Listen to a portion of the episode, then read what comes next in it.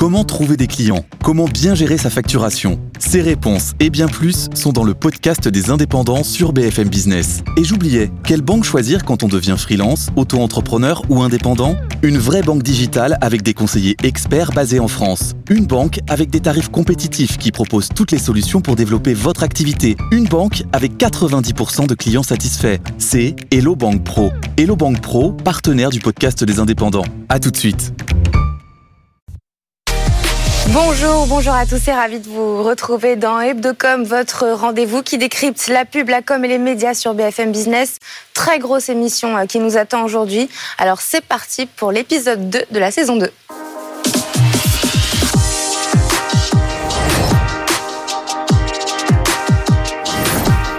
BFM Business et CB News présentent Hebdocom.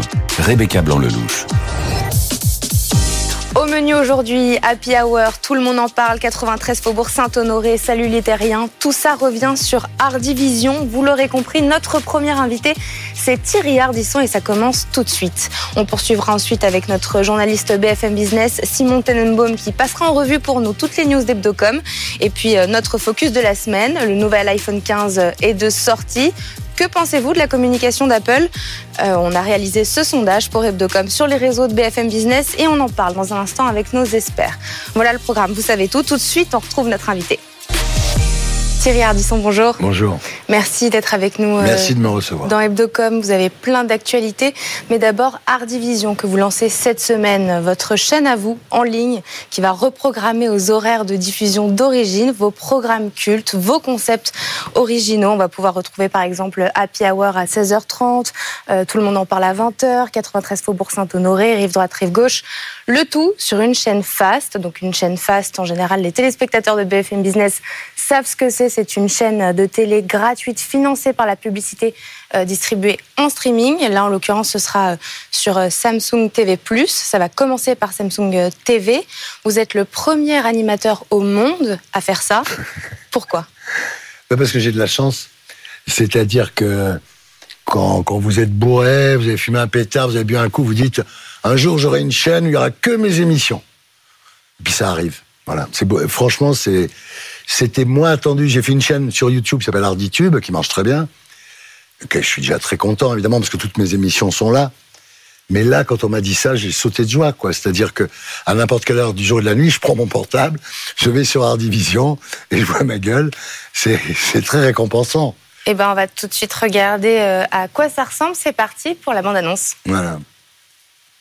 Art Division, la première chaîne de télévision consacrée à un animateur. Bienvenue dans la vie Hour, le premier jeu basé sur la vie de ses candidats. En quelle année avez-vous été élue meilleure animatrice de Belgique Vous êtes emmerdé maintenant pour faire un livre en disant que la vie est belle. Bah, je vais faire des trucs plus, plus bizarres. Salut les terriens, salut les terriennes. Et donc, vous prenez pas de drogue Non, je suis déjà grisé tout seul. Vous avez sexe votre mec C'est une proposition. Vous allez vous remarier là Un amant, peut-être Oui. Quand tu vas dans une boîte, tu es obligatoirement en carré Mais c'est à cause de mon statut de superstar, sinon.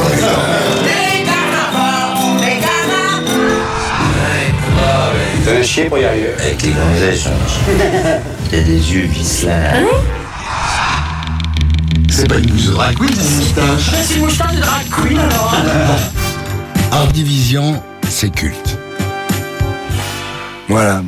Tous ces programmes donc à retrouver sur Samsung TV+. C'est gratuit. Voilà. C'est financé par la pub. Mais alors, pour bien comprendre, comme on est sur BFM Business, c'est quoi le modèle économique? Comment s'est monté le deal? Est-ce que vous partagez les recettes avec Oui. l'INA, avec vos coproducteurs aussi de l'époque? Comment ça se passe? Oui.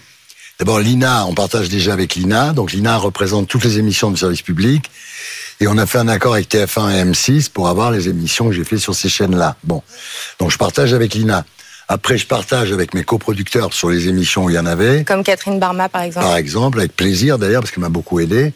Mais à la fin, il reste rien. C'est pas du tout une ambition financière. C'est-à-dire que moi, je pars du principe que c'est un métier qui est tellement éphémère. Vous faites une émission, elle, elle part dans, dans l'espace immédiatement. Si aujourd'hui vous voulez regarder euh, euh, Coucou c'est nous ou, ou Champs-Élysées, vous êtes obligé d'appeler Lina. Donc moi, j'ai passé beaucoup de temps à faire mes émissions parce que je les, j'écris, je travaillais déjà sur les invités, ensuite j'écrivais, je tournais, je montais, je mixais. J'ai fait un peu de la télé comme du cinéma. Donc euh, le fait qu'aujourd'hui ça soit visible quelque part est extrêmement récompensant. C'est-à-dire j'ai l'impression d'avoir moins perdu ma vie, quoi. Voilà. Et vous n'avez pas euh, mesuré quand même combien ça peut vous rapporter? Est-ce que vous pensez pouvoir non. être rentable un jour? Ah mais moi c'est pas mon problème que ce soit rentable ou pas. Moi je leur donne mes émissions, je viens en parler parce que j'ai envie d'en parler. Après, vous savez, euh, si on additionne les extraits que je vends, parce que je vends beaucoup d'extraits, évidemment, Mhm. chaque fois que quelqu'un meurt, tout le monde achète des, des interviews que j'ai faites. Si j'additionne ça, plus Arditube et bientôt Ardivision, je sais pas, disons, c'est de l'ordre de 70, 60, 70 000 euros par an. C'est beaucoup, évidemment. Mais enfin, c'est rien, en fait. En chaîne d'infos, d'actu, en continu Je sais À pas si 20 mon avis sur l'actu sera intéressant pour les gens. Je n'ai pas cette prétention. Parmi vos autres actualités, vos prochains projets, vous, vous organisez une soirée sur Paris Première en novembre pour les 20 ans de l'émission 93 Faubourg Saint-Honoré avec un dîner qui sera à votre nouvelle adresse cette fois, 214 rue de Ouais. Rivoli, pas très loin, suivi d'un documentaire qui réunit les meilleurs moments euh, de l'émission. Est-ce que ça vous donne envie peut-être de revenir avec cette émission euh, de façon Il régulière? est certain que si je devais revenir, je préférerais revenir avec un nouveau concept. Parce que par exemple, j'avais été viré à une époque, j'étais viré tout le temps, mais j'étais été viré, j'étais revenu avec Paris dernière, qui était réellement différent. Je me fais virer de Salut les Terriens, je reviens avec Hôtel du Temps. Donc j'aime bien revenir en surprenant les gens. J'aime pas revenir là où on m'a, là où j'étais. J'aime bien revenir ailleurs. Donc si demain j'avais une idée de concept aussi forte que le dîner ou Paris dernière, je dis pas que je le ferais pas. Donc c'est pas un pilote qui a de prévu euh, Non, en non, novembre. non, pour une bonne raison en plus, c'est qu'aujourd'hui, à l'époque où je bossais pour Paris Première, quand vous zappiez sur la télé, Paris Première était en position 5 à Paris. Donc tout le monde voyait Paris Première. C'était aussi visible que, que France, T- France 1, enfin que TF1, pardon, ou France 2. Aujourd'hui, il faut aller la chercher. Hein. Donc si je revenais sur Paris Première, j'exigerais que ça soit codiffusé sur M6 pour être vu, parce qu'on a tous envie d'être vus. Euh, on aime notre travail et tout, mais notre ambition, c'est quand même d'être vu par le plus grand nombre. Et aujourd'hui, Paris Première, donc ça sera un pilote, je pense, oui. On va terminer euh, cette interview avec un format dont vous êtes euh, l'inventeur, avec un, un questionnaire en rafale, questions courtes, réponses courtes. Première question, si vous deviez faire un autre métier, lequel serait-il? Je pense que j'écrirai des livres. euh, J'en ai écrit pas mal, et je pense que ça irait bien avec l'âge qui vient d'être avec un chat sur les genoux en train d'écrire comme ça. Quel était euh, le plus gros coup de ce mercato selon vous? C'est Ruquier. Après 22 ans de France Télé, oui. Et quel est euh, le mercato que vous avez eu, vous, le plus de mal à digérer dans votre vie? Bah moi, je me suis fait virer beaucoup. Je me suis fait virer euh, par Patrick de Carolis parce qu'il voulait pas que je fasse une émission sur euh, France 2, donc euh, tout le monde en parle, et en même temps 93 Faubourg Saint-Honoré sur Paris Première. Et il m'a dit, je te, je t'ordonne d'arrêter l'émission de Paris Première. Et je lui ai dit, va te faire voir. Et ça a été le gros coup de bol. Une semaine après, Canal Plus m'appelle, et j'y ai passé 12 ans. Audrey euh, Crespo-Mara, justement, en trois mots. bah, elle a changé ma vie, voilà. elle a changé. Non, ça fait quatre. Changer ma vie, ça fait Changé ma vie. Votre euh, idéal de bonheur terrestre? Ben, c'est bizarrement, mais c'est de continuer à créer. Parce que quand vous avez des idées, vous pouvez pas vous empêcher d'en avoir. Une fois que vous avez une idée, vous avez envie de l'avoir à l'antenne. Que ce soit cinéma, que ce soit télé, etc. Donc mon idéal, ben, c'est que ça continue, parce qu'en fait, si je ne veux pas vous dire mon idéal, c'est d'être en Grèce sur une île déserte euh, avec trois moutons, quoi. Non. Et quand j'avais 20 ans, c'était mon idéal, ça. Pour euh, quelle faute avez-vous le plus d'indulgence? Les, les, pour les gens qui savent pas, pour, je ne peux pas en vouloir à quelqu'un qui, qui n'a pas la culture, qui n'a pas le. Voilà, c'est. pourraient Quand travailler. vois. Pardon? Ils pourraient travailler, ces gens-là. Oui, oui, mais voilà, quand il y a des gens qui n'arrivent pas parce qu'ils n'ont pas été à l'école, parce qu'ils ont pas. Ça me, ça me désole, voilà. Pour l'injustice. Hum, la justice, bien sûr. Quelle qualité préférez-vous chez l'homme? Le courage, Seriez-vous capable de tuer quelqu'un? Oui, très facilement. Et Je suis d'origine euh, italienne, euh, voire sicilienne. Et mon, biographe, dans Confession d'un baby boomer, parlait de killer scorsésien. À l'époque, j'étais vraiment méchant. Maintenant, ça va, je me suis calmé grâce à Audrey. Est-ce que euh, pendant cette interview, il y a une question que je ne vous ai pas posée, que vous auriez aimé que je vous pose Quel est votre, votre 06 Je l'ai déjà. Ah bon Merci beaucoup Thierry Ardisson euh, d'avoir été avec nous. On vous retrouve donc euh, sur la chaîne YouTube Ina Harditube et sur Hardivision. Dès cette semaine. Tout de suite, c'est Simon Tenenbaum qui passe en revue pour nous toutes les news d'Hebdocom.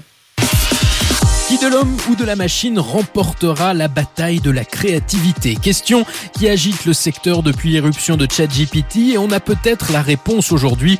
Grâce aux résultats d'une nouvelle expérience menée par deux professeurs de l'université de Pennsylvanie avec un pitch simple. Donnez-moi une idée d'un nouveau produit ou service. Commercialisé moins de 50 dollars à destination des étudiants de l'université. 200 propositions faites par les étudiants, 200 par ChatGPT, du panier à pliable au coussin pour siège d'amphi, toutes les idées ont été évaluées par un panel et le résultat est sans appel. Près de 50% des idées de ChatGPT ont été jugées bonnes par le panel contre 40% pour celles des étudiants. Mieux, sur les 40 propositions les mieux notées, 35 ont été imaginées par la machine. Le match est plié. Ne pas utiliser l'IA pour créer et innover serait une grave erreur, concluent les auteurs de l'étude, qui suggèrent de pousser au maximum la collaboration entre l'homme et la machine. Un message reçu 5 sur 5 par la direction de Coca-Cola. Le géant d'Atlanta lance une nouvelle boisson avec ce slogan qui frappe les esprits, un Coca-Cola co-créé avec une intelligence artificielle. Il s'agit en fait d'une édition limitée de la boisson commercialisée cette semaine en Amérique du Nord. Un Coca-Cola censé avoir le goût du futur, selon le groupe. L'IA a été utilisée à la fois pour le goût et le design du packaging.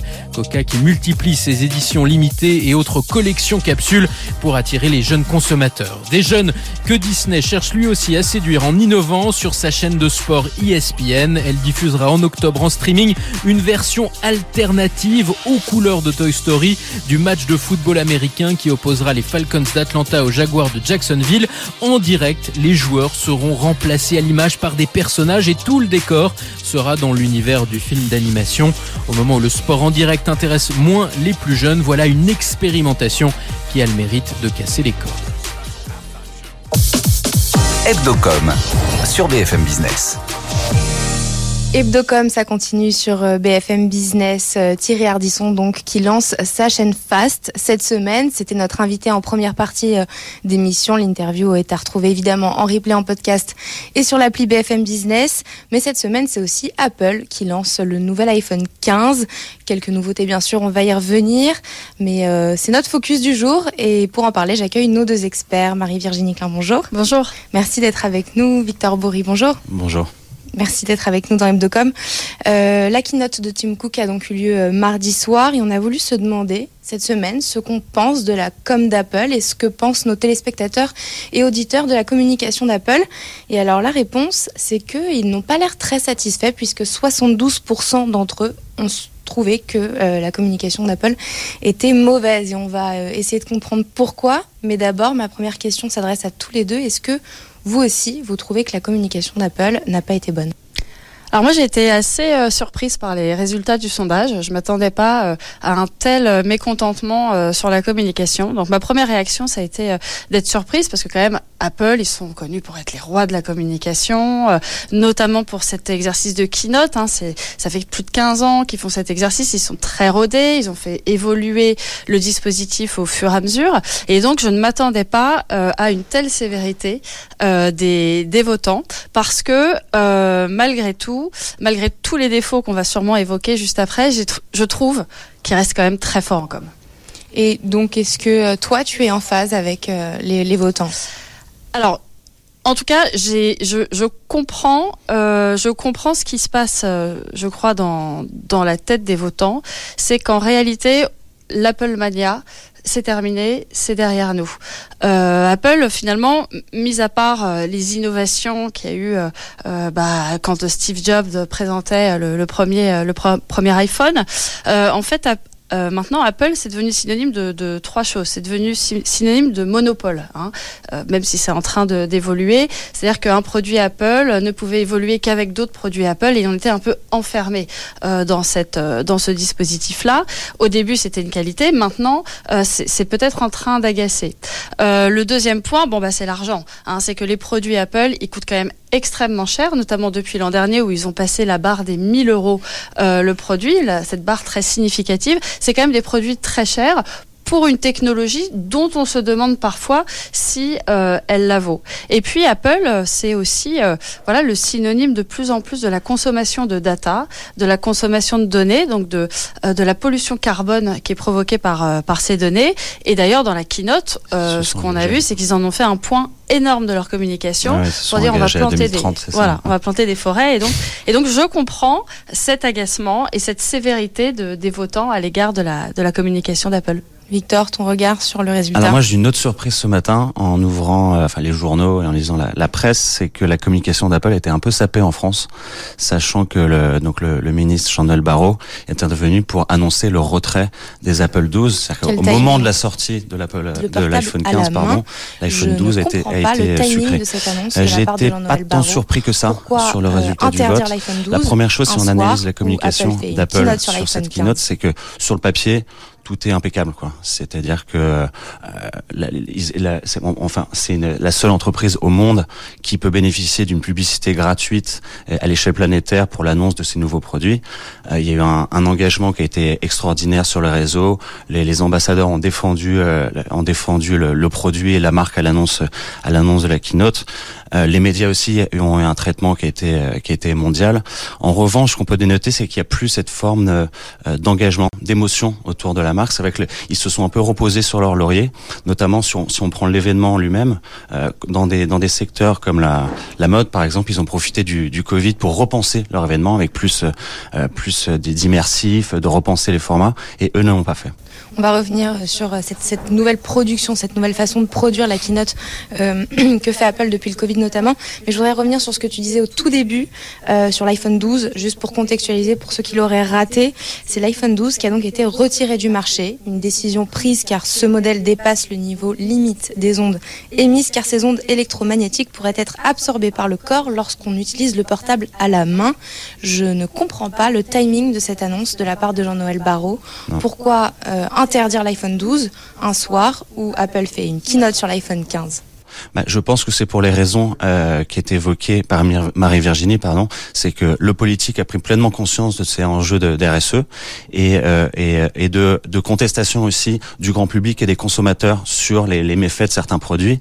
Euh, on peut penser par exemple à, à, la seule petite évolution de, de l'iPhone euh, pendant cette keynote, qui est la prise USB-C. Et la prise USB-C, c'est non pas une innovation qui était voulue par Apple, mais bien une, une obligation. une obligation due à une directive européenne qui elle-même fait suite à une plainte de milliers, voire de millions de consommateurs dans le monde. Marie-Virginie. Oui, alors euh, sur le timing de, cette interdiction de l'iPhone 12 un soir de keynote.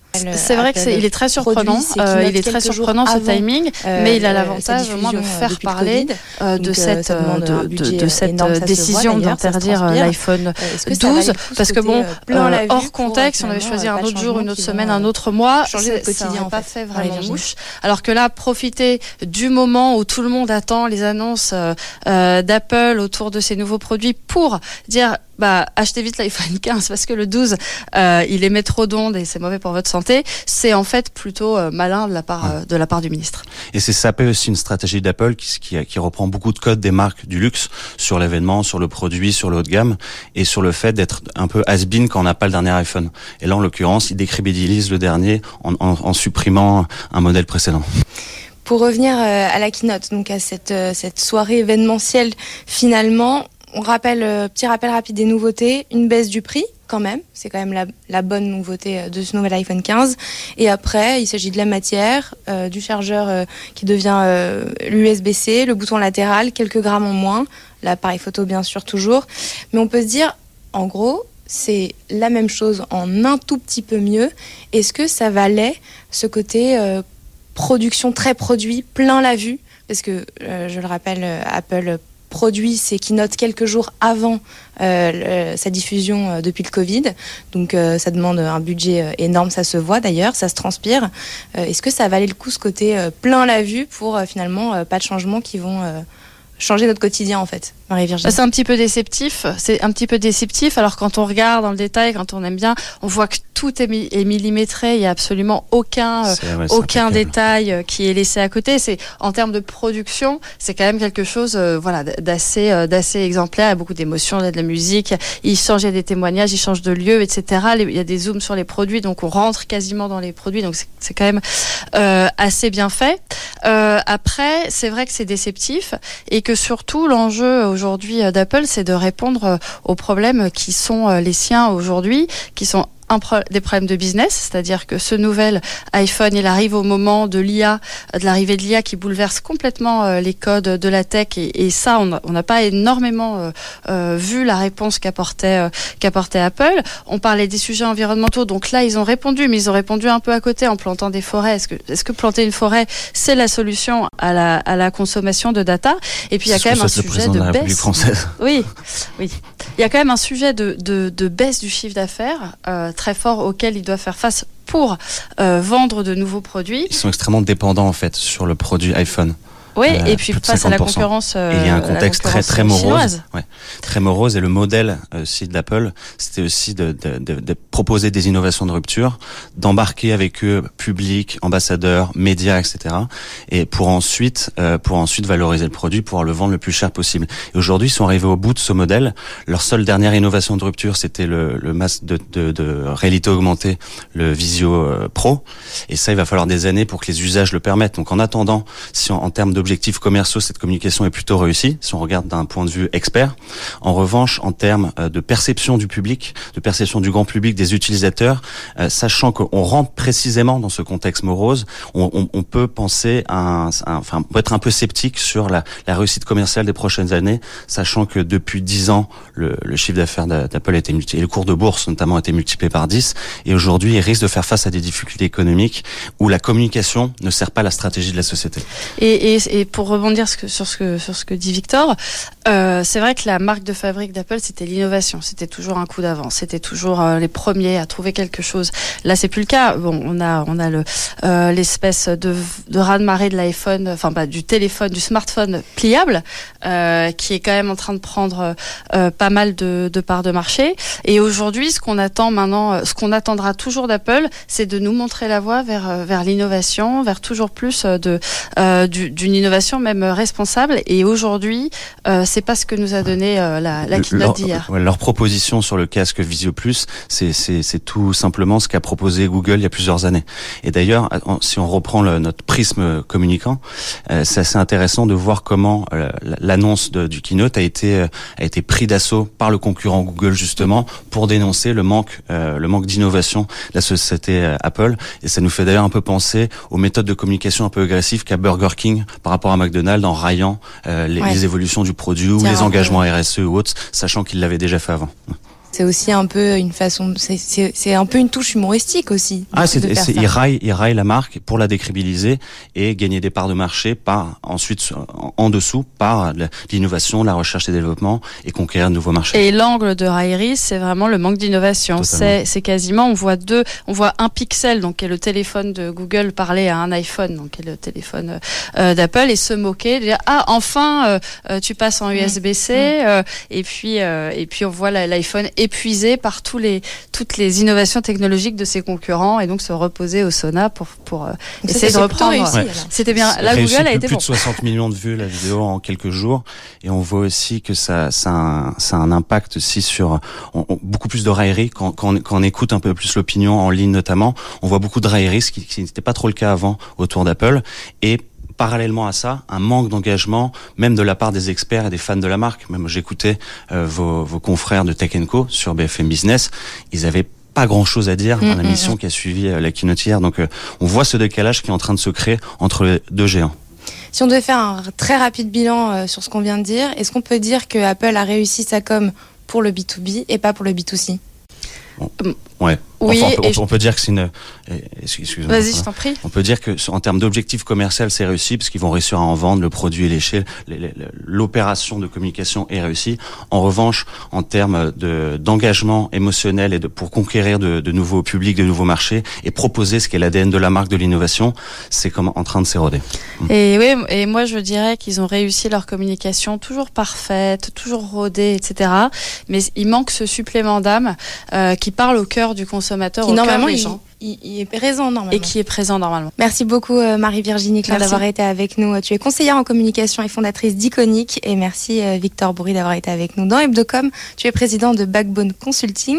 Tout de suite, on vous dévoile notre campagne préférée de la semaine. C'est la fin d'Hebdocom. Merci à tous de nous avoir suivis. Rendez-vous vendredi à 14h sur l'antenne de BFM Business, en podcast, sur l'appli et en replay évidemment. Et pour euh, terminer cette émission, notre campagne préférée de la semaine, sélectionnée avec notre partenaire CB News et son concours Le Hit Parade qui paraîtra en octobre prochain. Il s'agit d'une campagne qui met en lumière cette problématique, le cancer des testicules, qui est aujourd'hui le cancer euh, le plus fréquent chez les jeunes adultes. C'est une campagne signée TBW à Paris pour Sérum avec Benjamin Marshall, Faustin Clavry à la création. Très très bon week-end sur BFM Business.